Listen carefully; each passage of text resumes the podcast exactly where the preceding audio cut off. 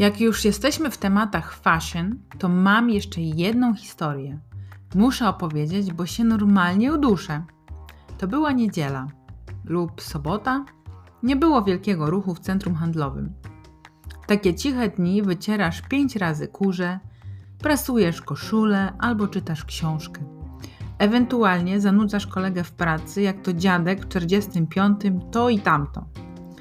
Ja wybrałam opcję zbijania bąków w postaci lektury Kobiety Niezależnej. Tak się wciągnęłam w odkrywanie moich życiowych celów, że nie zauważyłam, jak za plecami śmignął mi klient. Trudno.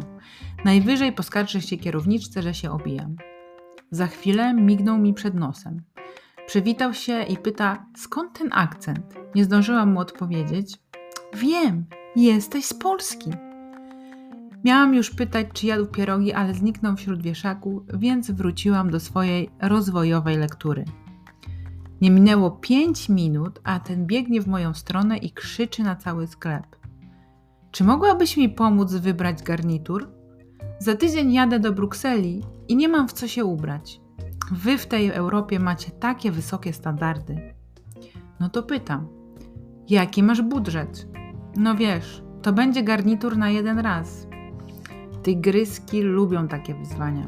Nie minęło 30 minut, a pan został dobrze wyposażony na swoją europejską delegację i bił przede mną głębokie pokłony.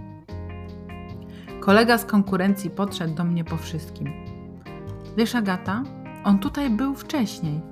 Przymierzał ten sam garnitur i nie kupił. Jak to zrobiłaś? Nie wiem. Może urok kobiety nieznoszącej sprzeciwu?